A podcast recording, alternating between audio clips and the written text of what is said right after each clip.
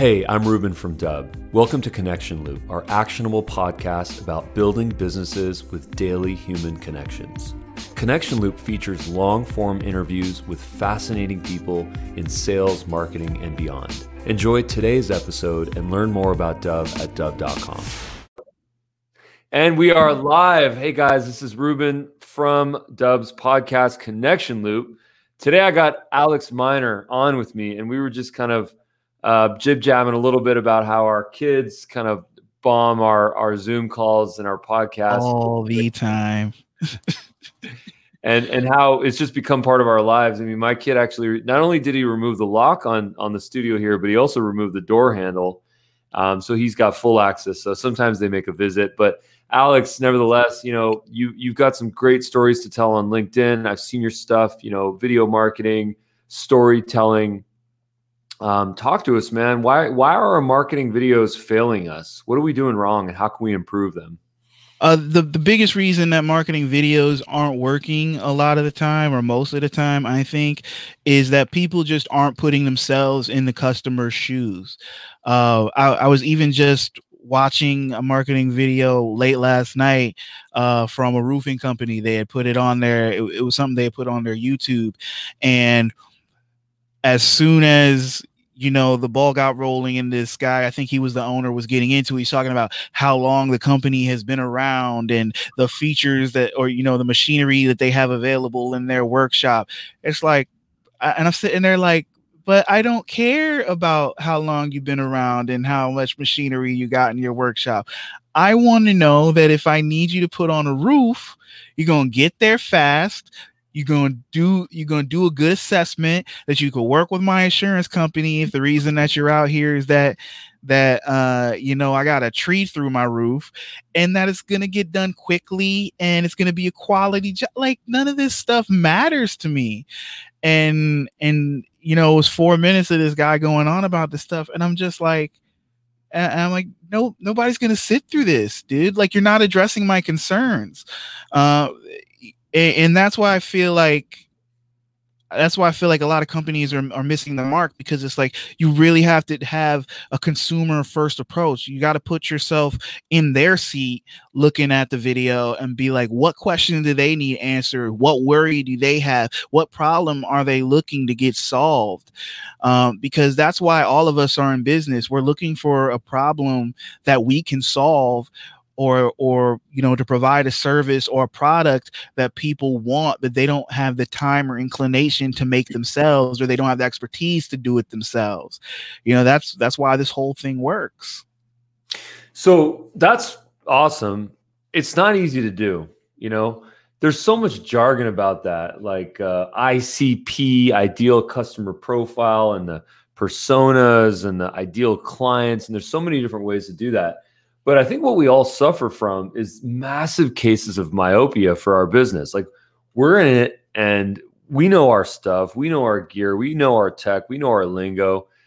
And it's hard for us to jump out of that and be like, yeah. imagine what it's. I was just doing this exercise this morning and I realized how uncomfortable it was for me. I was like, I, it's hard for me to pretend or put myself into the you know the the mindset of the customer that doesn't know what I know. They know something completely different.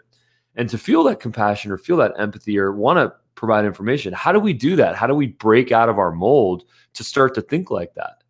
It it's hard. And, and you know, like I'm trying to build a business in this marketing space and you're right like all those terminologies ideal customer cust- client avatar all those things it it's like some of it I feel is like a little bit cliche. Like, yes, it has a point and a purpose, but it, it's it's so clinical.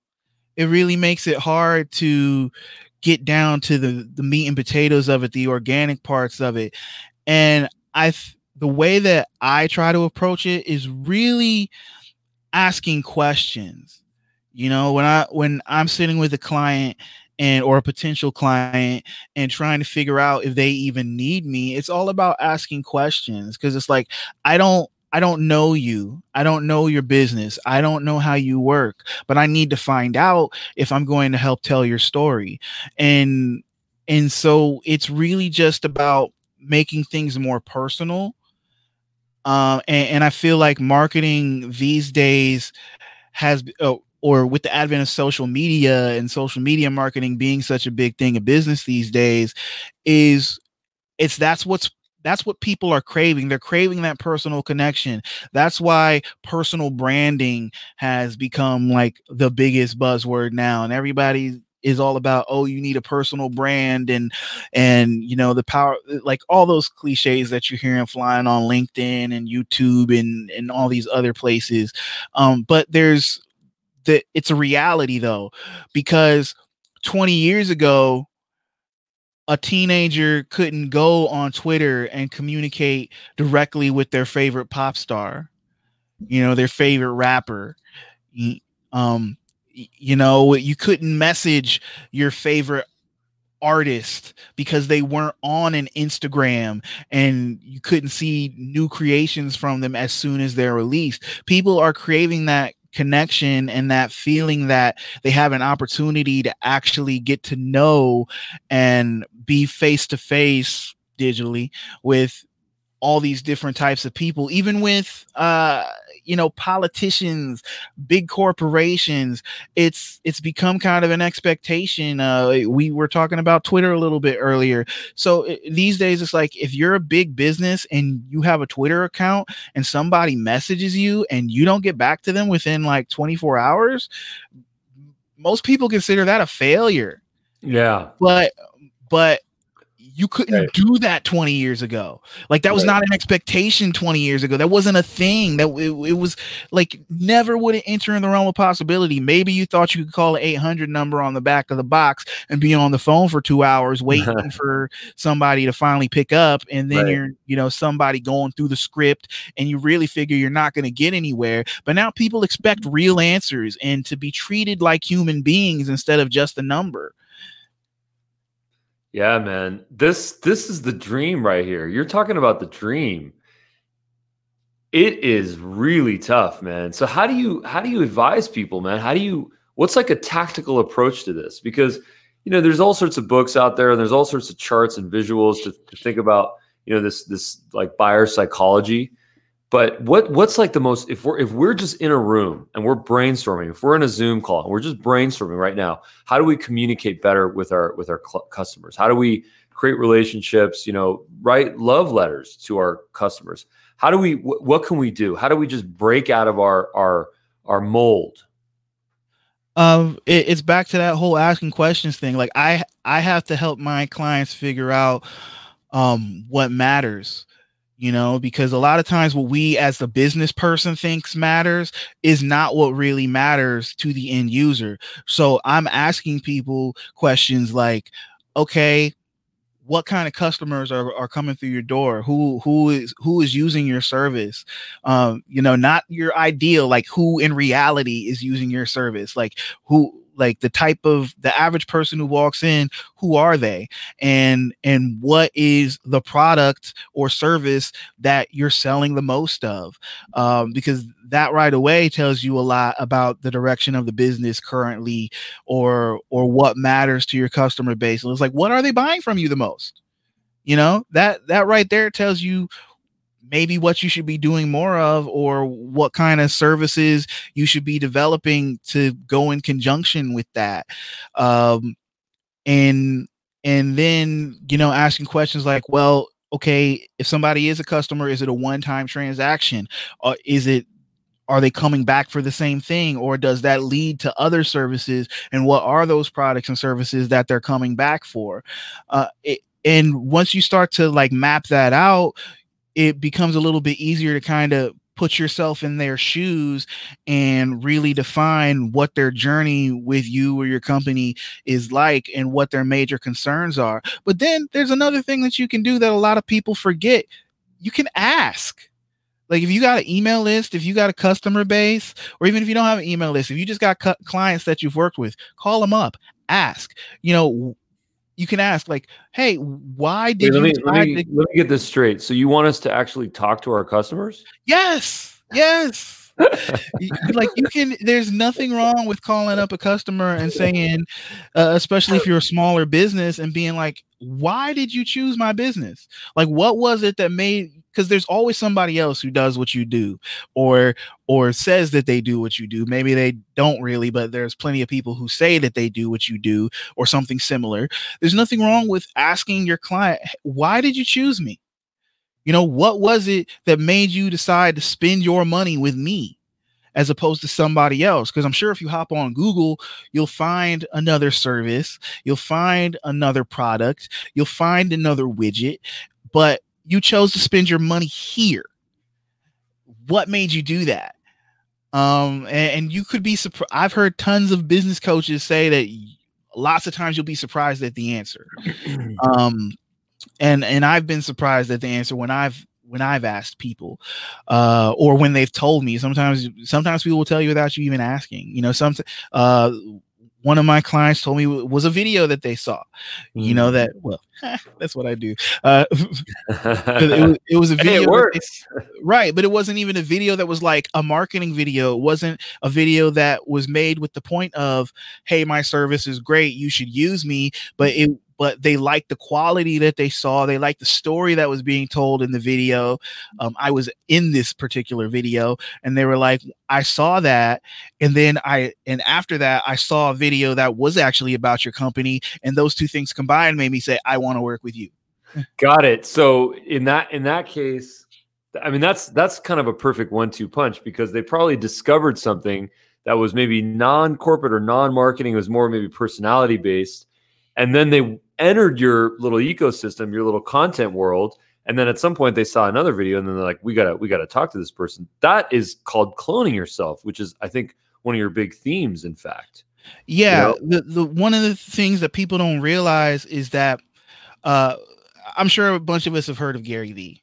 Uh, Gary Vaynerchuk. For those who don't know who he is, he's a he's a big time businessman, and he's, he's a, all he's about TikToker, right? Uh yes, he's he is super yeah. excited about TikTok. He's telling everybody who will listen that TikTok is something that if even if you're not going to use it every day, something that you need to kind of like test the waters with and figure out because the next thing that comes down the road is going to build off of whatever TikTok does. And I and right. I agree with him on that. Like I personally haven't spent a lot of time on TikTok. I haven't figured out the platform yet, but I got friends who are experimenting and telling me that they're getting, you know, good results even if the only result that they're looking for is more views right. uh, more awareness.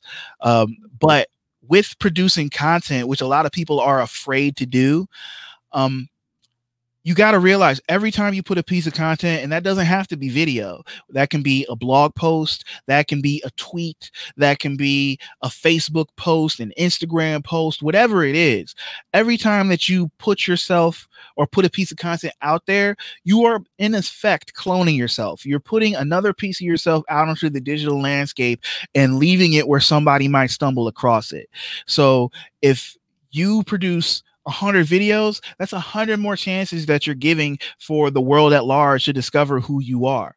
If if you I mean, if you make 5 videos, that's 5 more chances that you're giving people to discover who you are. But then if you go even further and instead of just letting those videos exist in one place, you're starting to implement them in multiple places, you start to promote them, you start to you run them in a Facebook ad or a Google campaign or an Instagram campaign. Now you're exponentially cloning yourself and putting yourself in more spots for people to find out who you are. And those are resources, those are assets that can work for you 24 7, 365. You know, it's the it's the employee that you only have to pay for once that doesn't need to go on a bathroom break, that doesn't ask for vacation time. Because in a, in effect, they're a cyber clone you know and and it's just people need to give themselves more opportunities to be found. That's one reason why I'm doing podcasts like this now. You know, like I don't know who your audience is, but I'm sure there's a good number of people who are going to hear this and maybe they'll become curious about me and my company and they'll look up EyeAm Media plug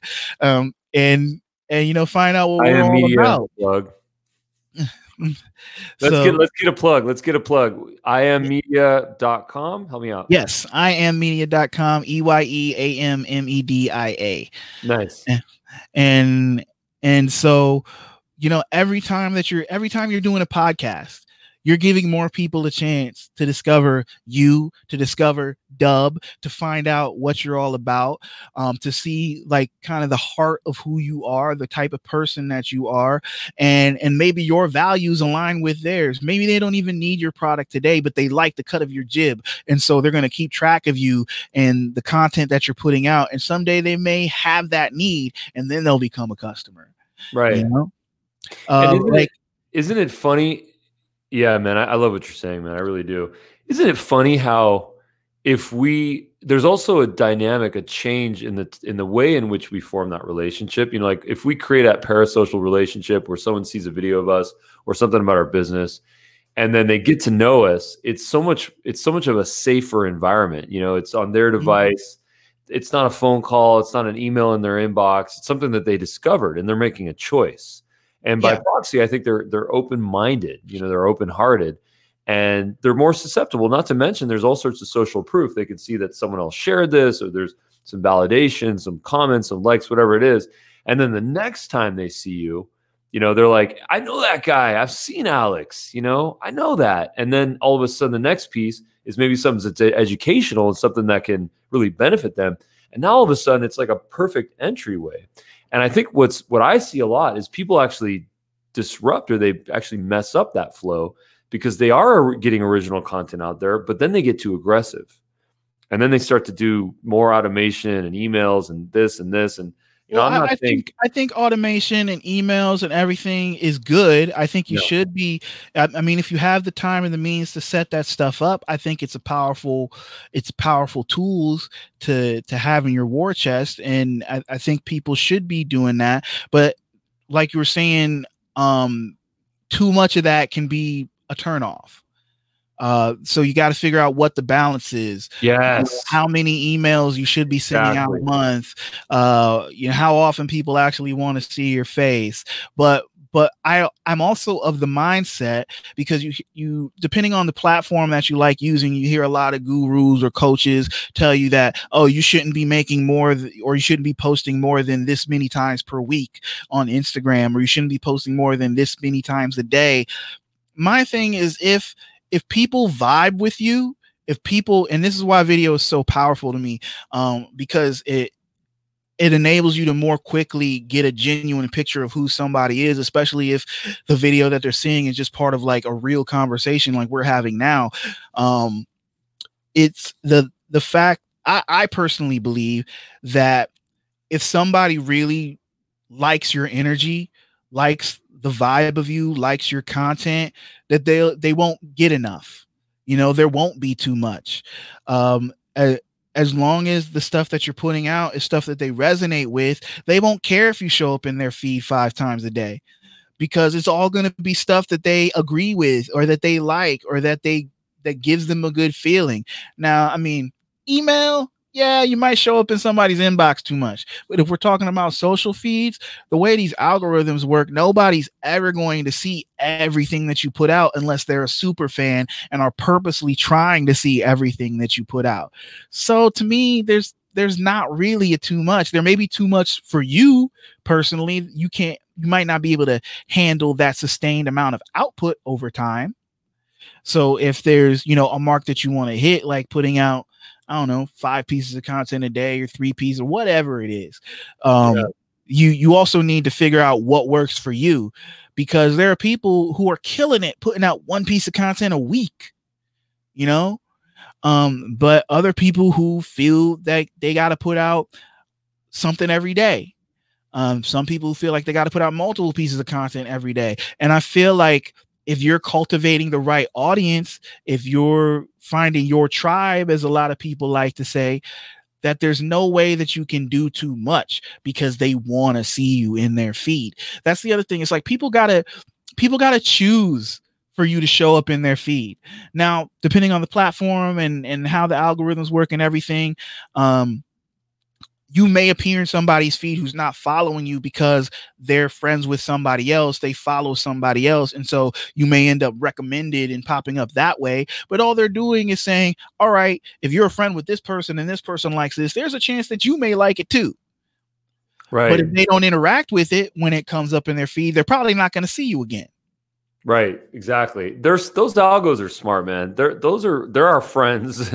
you know, they're mining as much data as they possibly can on us, but they're also not delivering content that we're not interesting interested in. Why would they? You know, all these social platforms are monetized by advertising. So yep. why would they feed content to an individual from someone else where that person is not interested in not checking out? That means that they don't make enough ad revenue from that. So it's kind of a I think it's like a self-healing uh, it's a self-healing thing really, you know yeah, um, and even even with the whole ad thing, um, there's most of the platforms you can if you take the time take the extra five seconds you can click on that ad and there's usually something saying that i don't like this ad i don't want to see content yeah. like this so you can curate your feeds right. as a user as it and the thing is people feel like all this stuff is forced on them when social media is really a choice you didn't have to make that account you didn't have to follow that person. You you don't have to see the content that you don't want to see. You know, all of this stuff is a choice. Um, and, and I think more people need to start taking their power back as the consumers of social media and remembering that they don't have to see the stuff that they don't want to see. So if somebody makes a comment that turns you off, unfollow them. Right. You know, if right. if you see an ad that you don't want to see, find the little part that you can click on to say I don't want to see ads like this. Right. Their machine learning, they their whole goal, all these platforms, is to keep you on the platform as long as possible. So if you're not having a good user experience, you're not going to use it. And so you can really curate your feed and making sure that you're only seeing the things that you want to see because they want you to have fun. They want you to want, enjoy being there. If you're not enjoying it, you're not going to use it and they're not going to make as much money. Love that. We all need to do a better job to curate the content that we're seeing on social.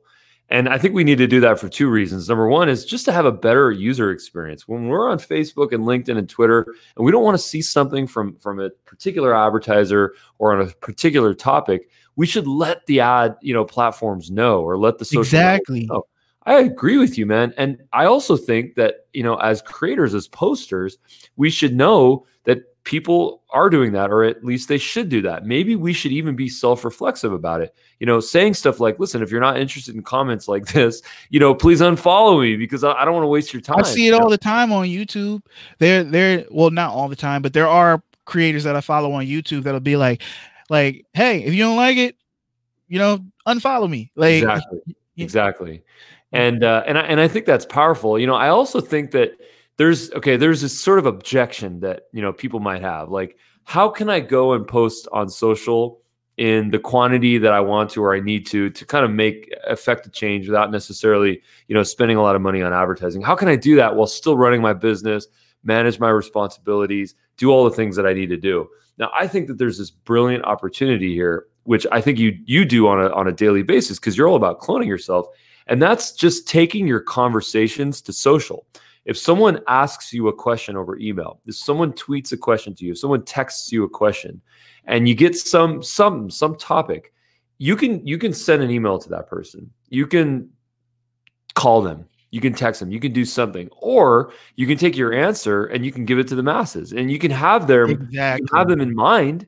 You know, you don't need to mention their name, but you can say, "Hey, you know, someone actually asked me this question on CRO, conversion rate optimization, and I wanted to say XYZ on that topic. And then all of a sudden, that's a great LinkedIn post. It's and a great LinkedIn post. It's a great Facebook post. It's a great yeah, YouTube exactly. video, Instagram video, IGTV.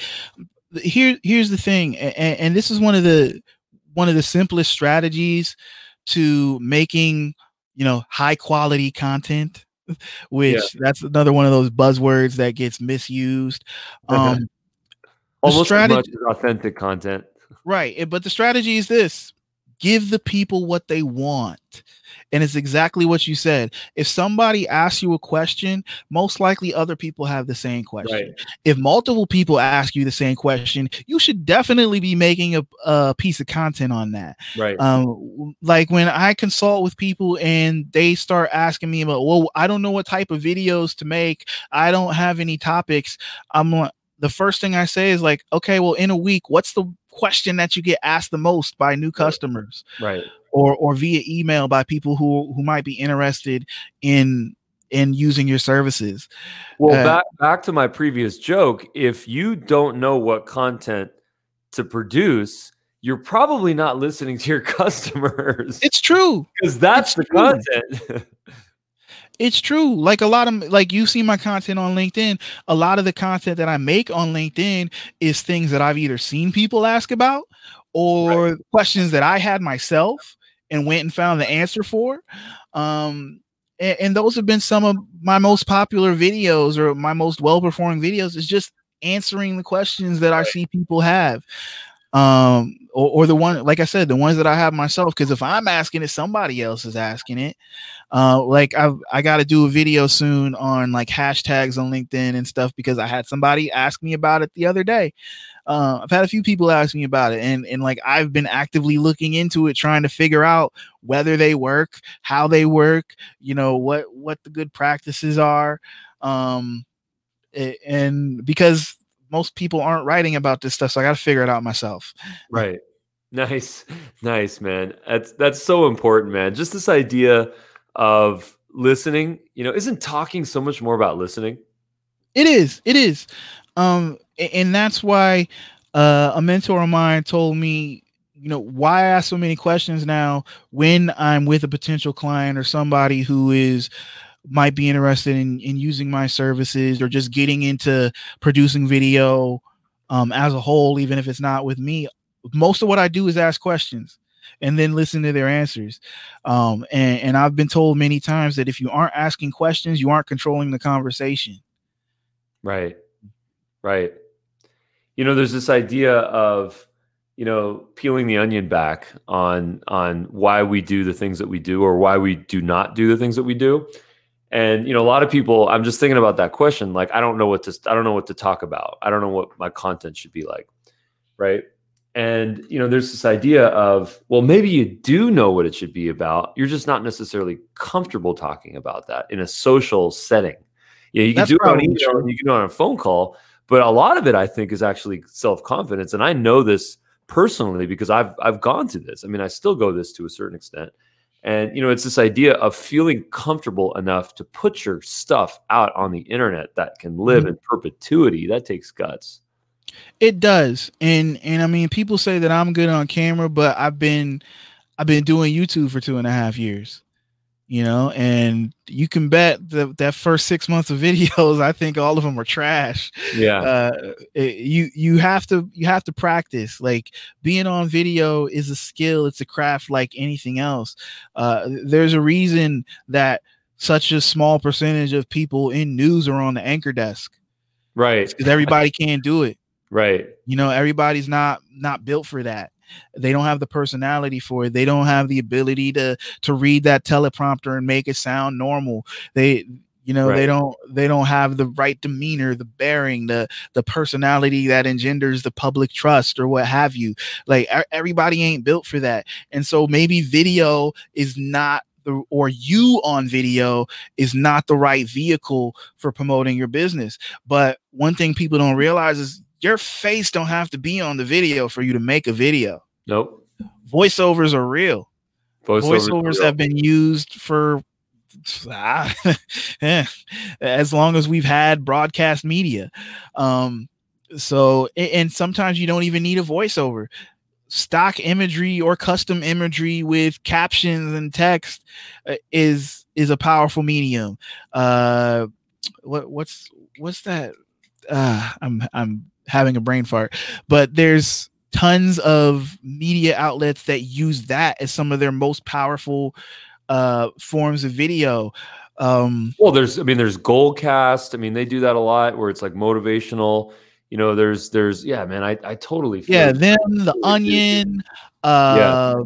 what's what's dude? I am having so Those- many. I know what you're talking right about. now. I know what you're talking about. Those, those little, uh, those like oddly satisfying ones. I, I, I totally remember. You know that company. If we're talking about the same one, it actually got acquired.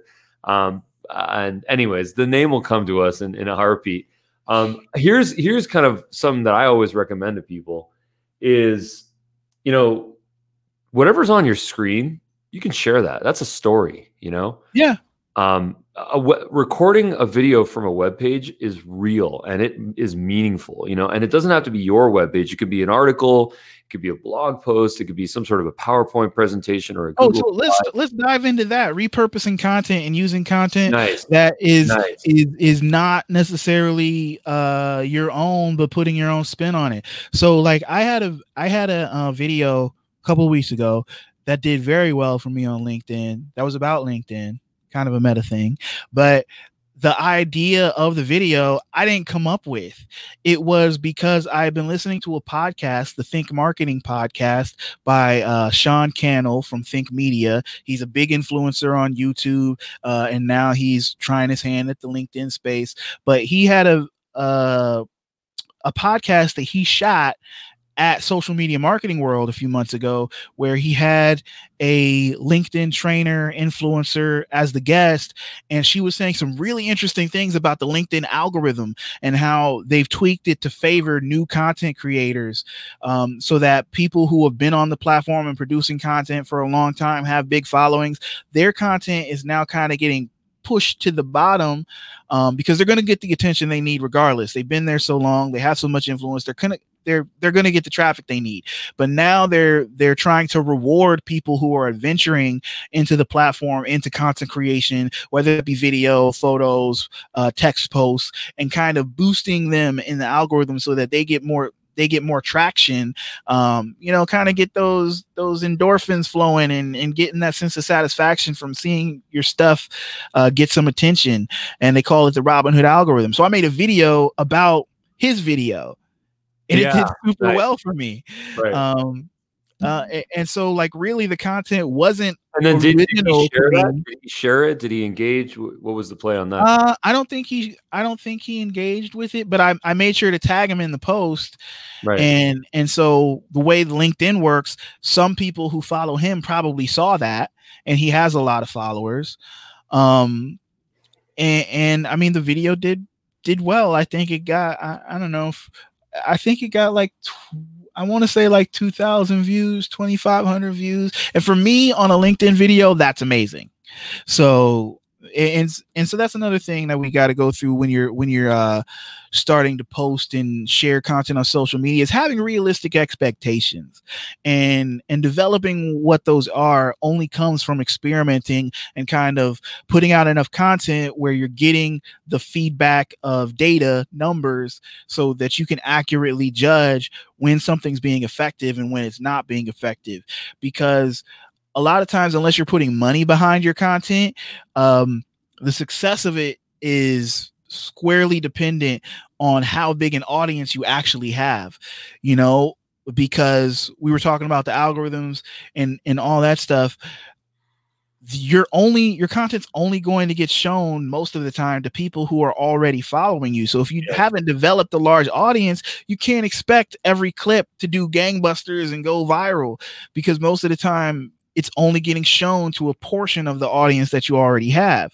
So understanding the mechanics of these things is is important to understanding when stuff is really working, when stuff is going viral for you. Uh, because if it's overperforming from what your content usually does, then that's something that you need to look at and say, okay, what worked about that? How can I replicate that and, and kind of break down why it did well for you? And then how would you say that we can use data? I mean, YouTube's got interesting data. You know, we can log into that. We can check out stuff. Oh, data is everything. What's that? Data is everything. Data is everything. Let's the, let's get into this. Talk to us about how we can be more data driven. Okay, so with all these platforms, um, there is some form of data that you can gather, whether that's just from the likes and the number of comments, or with a platform like YouTube, they get pretty granular and you can see like retention time and all these different factors about how your video performs because their algorithm is using that stuff to to calculate who they need to to show your content to or recommend your content to. Um, and we can go deep on on YouTube. I love YouTube, and and and that's a, that's a, that could be a whole nother show. But yeah. uh, but like I'm saying, a lot of people start producing content put out their first few posts, put out their first few videos, and because they're not getting a ton of traffic, they think it doesn't work. social media doesn't work. I quit. Yeah. But the fact is, most people are not producing enough content to start building up data that can give them relevant information. Um, I tell people that when you first start putting out content, especially on a platform like YouTube or uh, something like Instagram or or LinkedIn, you need to post as much as you can handle. Uh, right. Because until you give enough people enough opportunity to interact with your content, you don't know what good content is. Uh, you hear people talk about high quality content all the time and that you need to produce high quality content. But the fact is, most people don't know what high quality content is because they haven't produced enough of their content to figure out what of their content is high quality. Um, and data is what's going to tell you that the feedback is what's going to tell you that. If you put out 100 videos, the majority of them get 50 views, but then you got 10 of them that got 100 views or 200 views, you need to go back and say, all right, these 10 videos, I need to do more stuff like that because right. that's what's working. But in these other 90 videos that I did, you know, they might have been okay, but they're not getting the reaction that this stuff is. Why is this stuff getting the reaction? What was I talking about? How was I talking about it? Was I answering people's questions? Did I come up with these topics on my own? Like what what's the story behind these videos and and you know when did i post them? How did i post them? Uh, what platforms were they on? Like these are questions that the data is you know this is all data driven questions.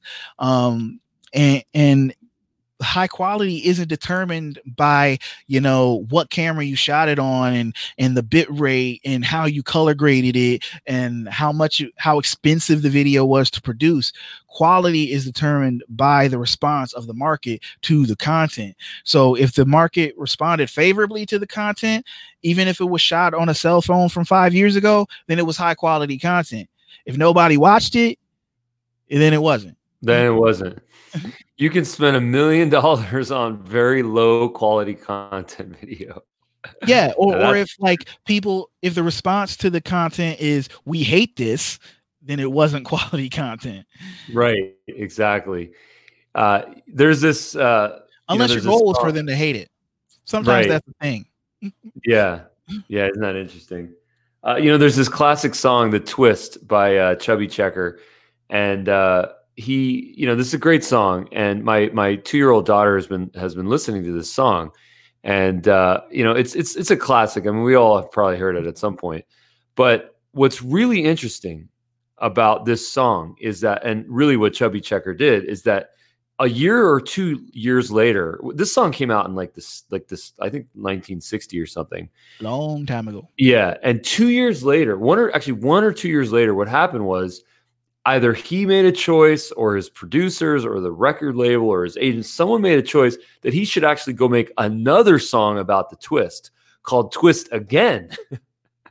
and, you know, I was thinking about that just the other day. I was like, you know, that's so interesting. He had a hit. Was, I don't know if it was number one, but it was a hit.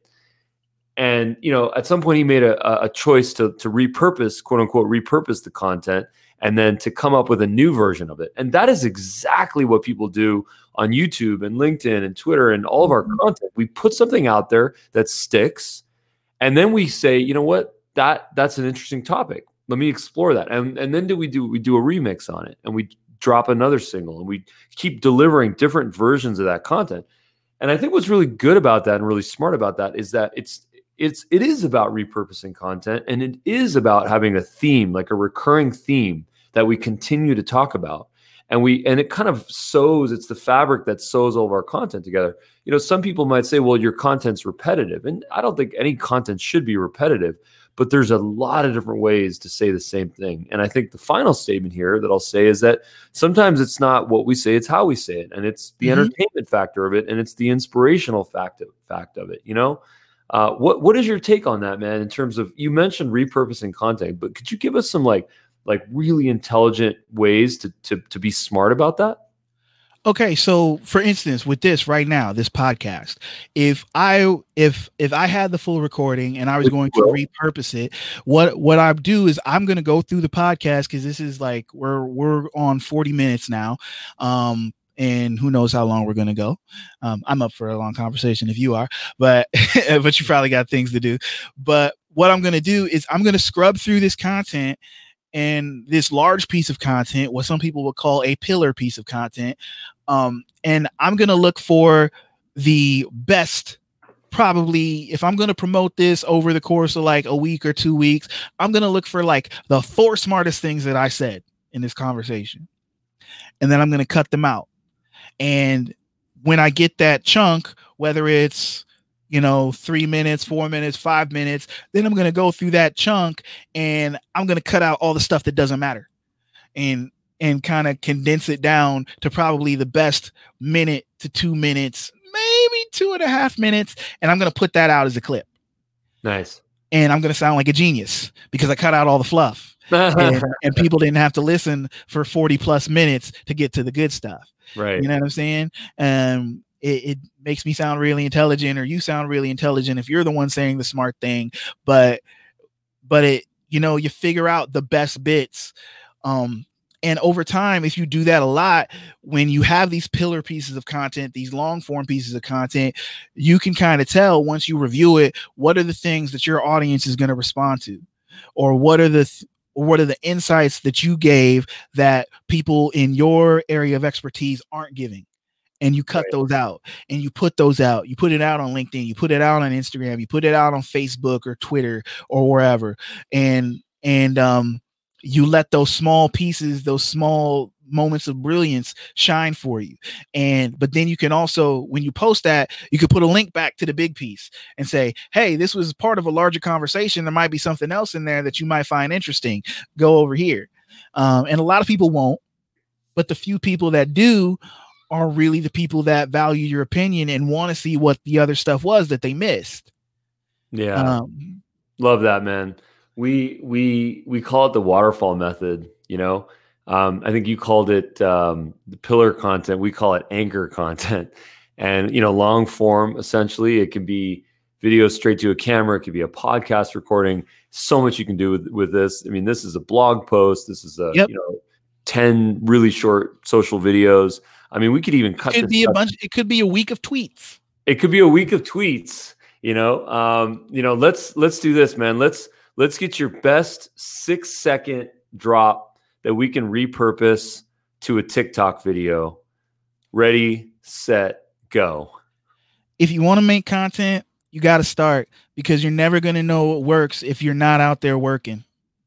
Boom! There it is. yeah. Nice, man. Is it the best content, the stuff that we can communicate? It's really hard to say stuff in like a really short amount of time. You know, Mark Twain said it best. He's got a great quote. He said, you know, uh, I I I didn't have the time to write you something short, so instead I wrote you mm-hmm. something long. I'm paraphrasing. You know, it takes a long time to to get our content and our comments down to pithy really punchy statements because we're thinking, you know, we're thinking as we go. And, and that's, and I'm a chronic overthinker. Uh, yeah. Uh, you know, I have no shame admitting that. Like I, I sit on ideas, I go back and forth, I debate with myself, I procrastinate. Um, you, you, you, you, said you had a bait with yourself. Is that what you said? I debate with myself. You debate with yourself. Okay, got yeah. it. And what is that like? What? It, let's get into the, the mind of Alex Miner for a second. When you're debating with yourself, are you talking to yourself? Are your lips moving? Do people around you say, "Are you talking to yourself? What's going on?" What does that look like? Um, it's usually me staring out off into space with a whole bunch of worst case scenarios going around inside ah, my head. Okay. Uh, That's interesting. So you kind of you kind of adopt this thing of what could possibly go wrong, and then that objection handling. That's how you kind of deal with your solutions. That's what drives your creativity. Um, sometimes, most of the time, it's just starting. Like people don't realize how just starting is powerful. Yes. It's super duper powerful. Like most of the times when I sit and procrastinate and overthink, the second that I actually start doing the thing, it's like, oh, wait, this isn't as bad as I thought it was. Right. Why did I wait so long? Right. Um, so I'm trying to get better, and I have been getting better over time at just going ahead and jumping into the thing. Uh, and and that's with everything. That's with client projects. That's with my YouTube videos. That's with my LinkedIn content. Um, and and somebody asked me about in another podcast i think about you know my process with doing linkedin videos whether i script them out or whatnot. Uh, sometimes I, I make like a couple of notes about things that i want to hit like major points but most of the time i just got to turn on the camera and go. Um, one because i don't really want to sound scripted. Most people suck with scripts. I'm okay with scripts. Um, but more so if I'm doing a voiceover than if I'm actually on camera. Uh, I've had a couple people call me out before that they could tell I could was reading a teleprompter. Oh, your eyes were moving like this. Yeah. Um, also, my studio is really small, so I can't do the you know long distance from the teleprompter. Um, so that helps. Uh, but I usually want things to sound genuine and organic, and the best way for that for me is just to talk. You know, I, I, can't really do big scripts. Um, maybe I chunk it down where it's like if I make some notes on major points that I want to hit, I just handle one point at a time and then cut it together. Um, that works. Uh, but it's really about just getting off the starting line and and starting to do the thing because you know ripping off the band-aid because the more that you sit and think about it the less likely you are to do it right I've been doing this thing lately where some problem will exist and I'll come up and I'll be talking to, you know, the wife or my kids or something and and I'll be and I'll just come up with something ridiculous, like some ridiculous solution. Like, you know, the other day we brought the baby into the house, she was on a nap and everyone was doing the shh thing and I was, you know, I was like, all right, there's got to be a better solution than to have a sleeping baby in a room over there where no one can talk out loud. You can't be on the phone, you can't talk, you just have to be in you know, like quiet mode. And then I was like, and I was talking to my six year old kid. I was like, you know what, Donnie, we have to build a soundproof cocoon with video, multiple video cameras inside of it, so we can place the child inside with like HVAC, you know, temperature control, like just like basically a space shuttle that we can put the baby inside where we're not affected by that. And it was this whole joke that I was going on and it's like this uh, you know dealing with uh, you know dealing with issues you know this like you know humorous way to kind of solve it. Um, and and then i was like and the, the joke was done and no one laughed of course.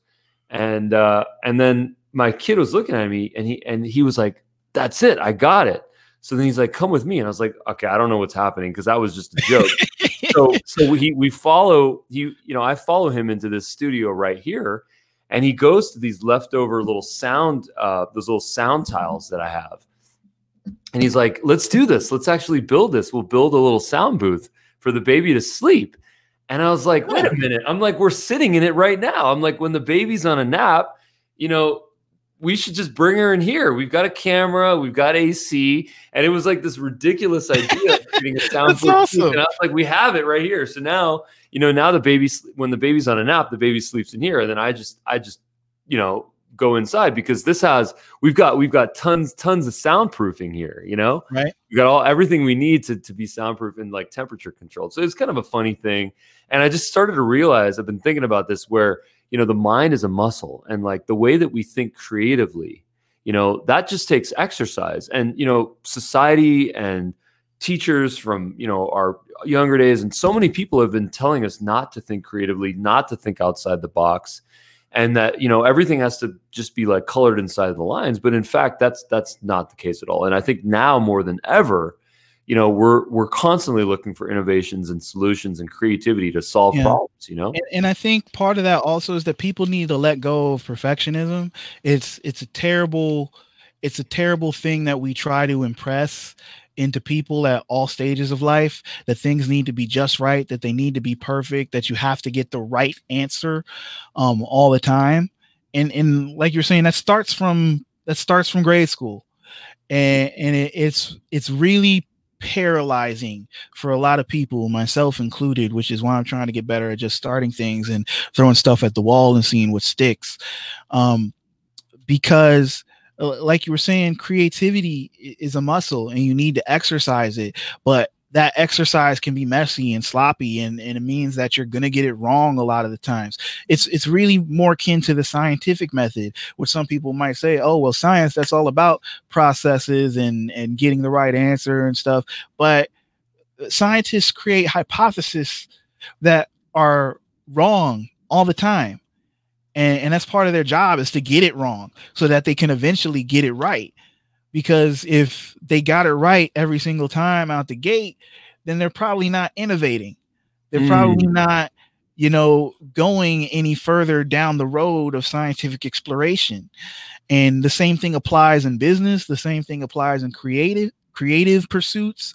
Um because because i'll tell you i used to do music and one of my problems with music was that i thought um that the first time i went and recorded a song was that that was it that could only be it i could never mm. re-record it it like i had like the best take or the best version of the song would always be the first one that I did.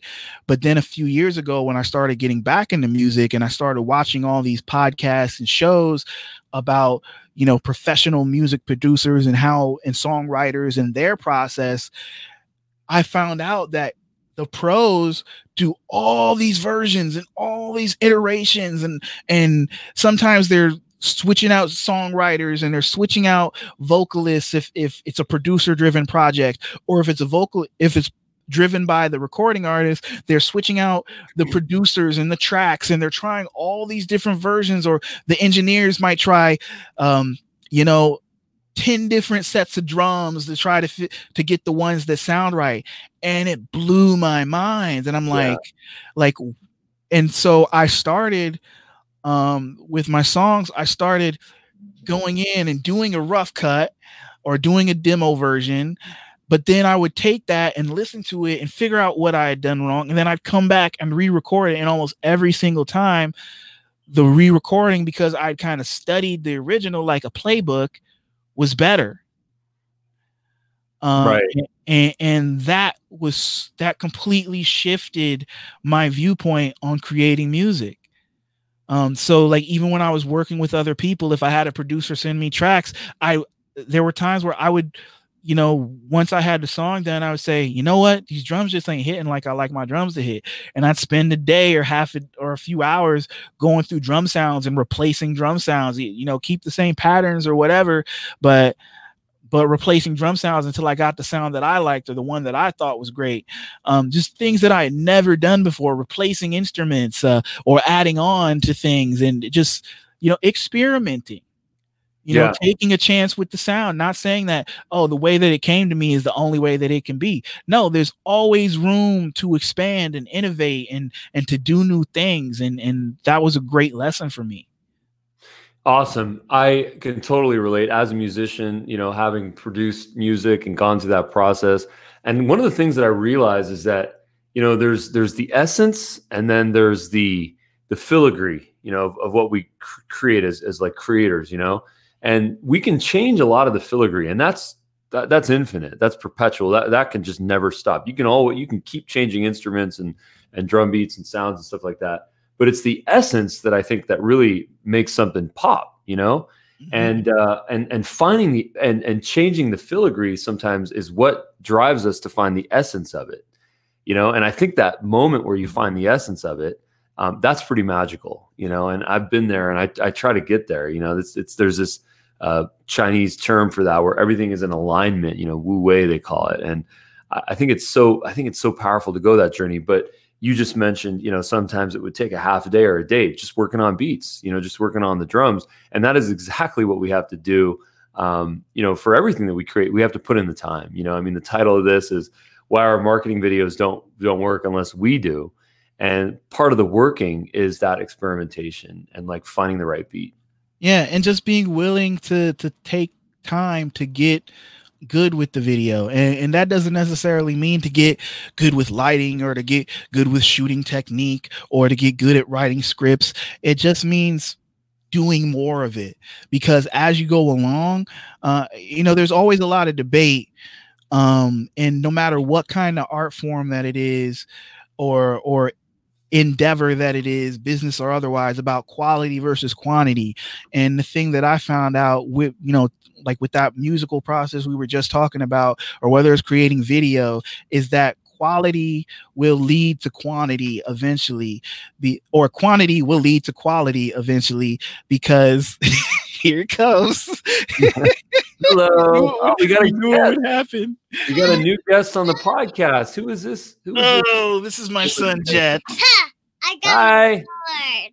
Yes, you you, you doing? got a sword, so go off and defeat some evildoers, okay? Nice. No, I don't have evil things to do yet.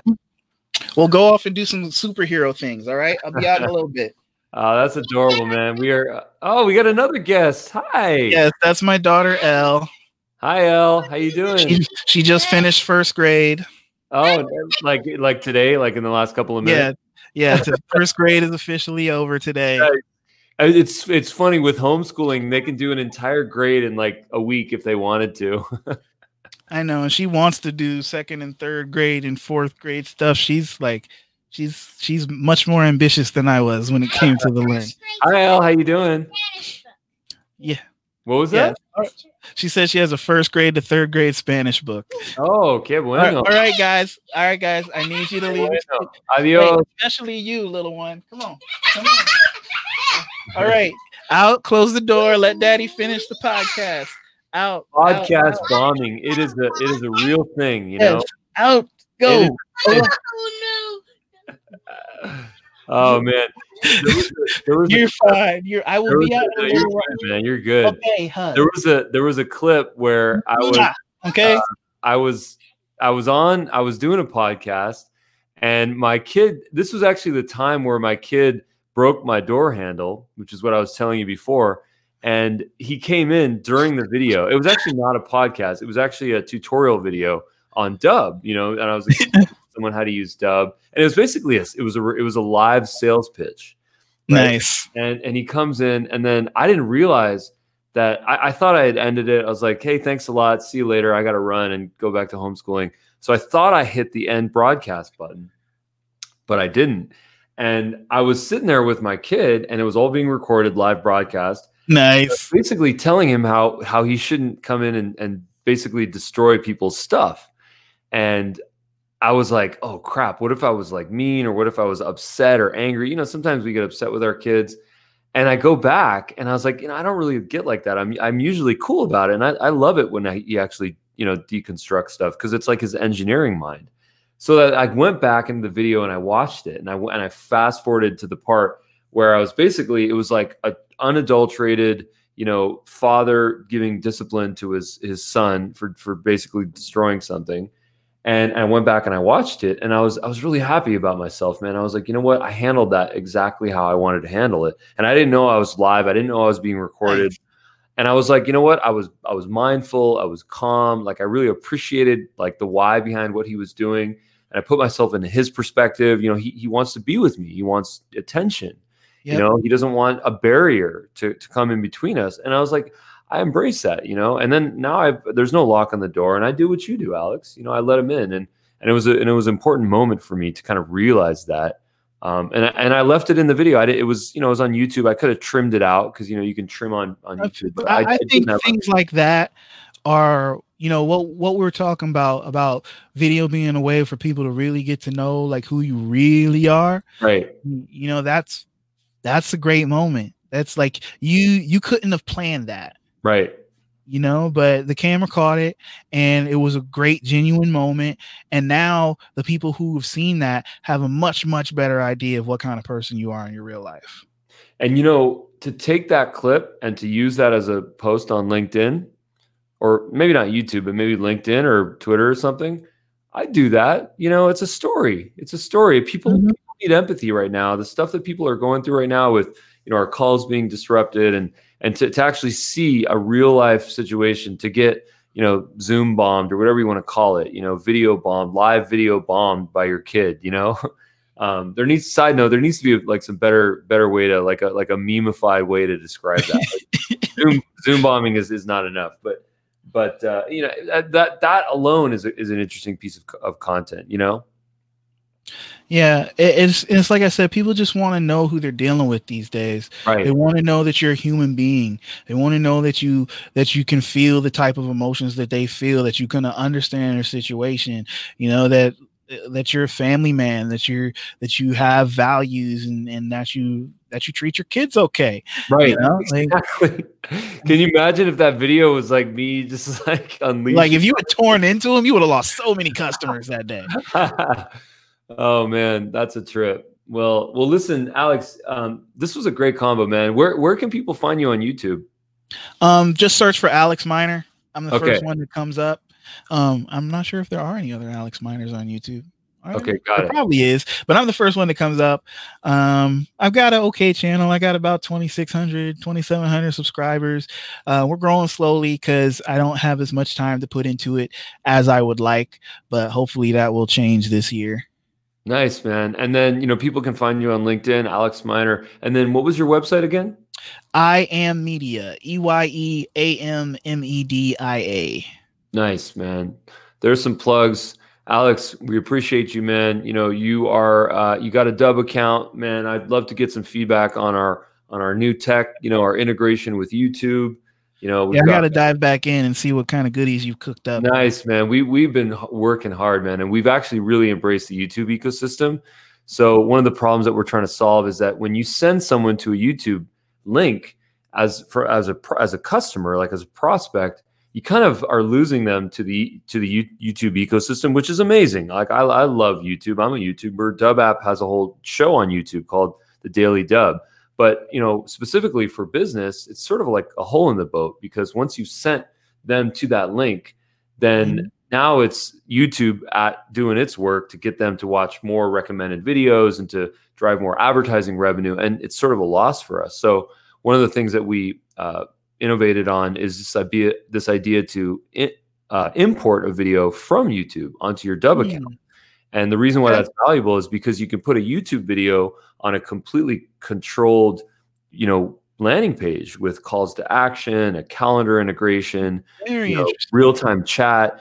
And and that way you get the best of both worlds. You get the engagement on youtube but then you can also present a path you know a conversion funnel a path so that people can book a time or click on a link or do something to like make the whole effort kind of worth its while. So you know definitely take a look at that and uh, uh, take a look at the mobile app man real-time editing. You know this is people struggle with editing like crazy you know um, once you take a video and have to get it to an editor it could take weeks and it could cost a lot of money. So we sort of built out our mobile app to allow for real-time editing you know record a clip record another clip add some text add some music you know Yeah. very inspired by instagram stories snapchat tiktok um, but it's all for business obviously. So i'd love to get your feedback on that and really appreciate the time bro Hey, thank you. I love having a good conversation, and this was a great one. nice man be well my friend You too.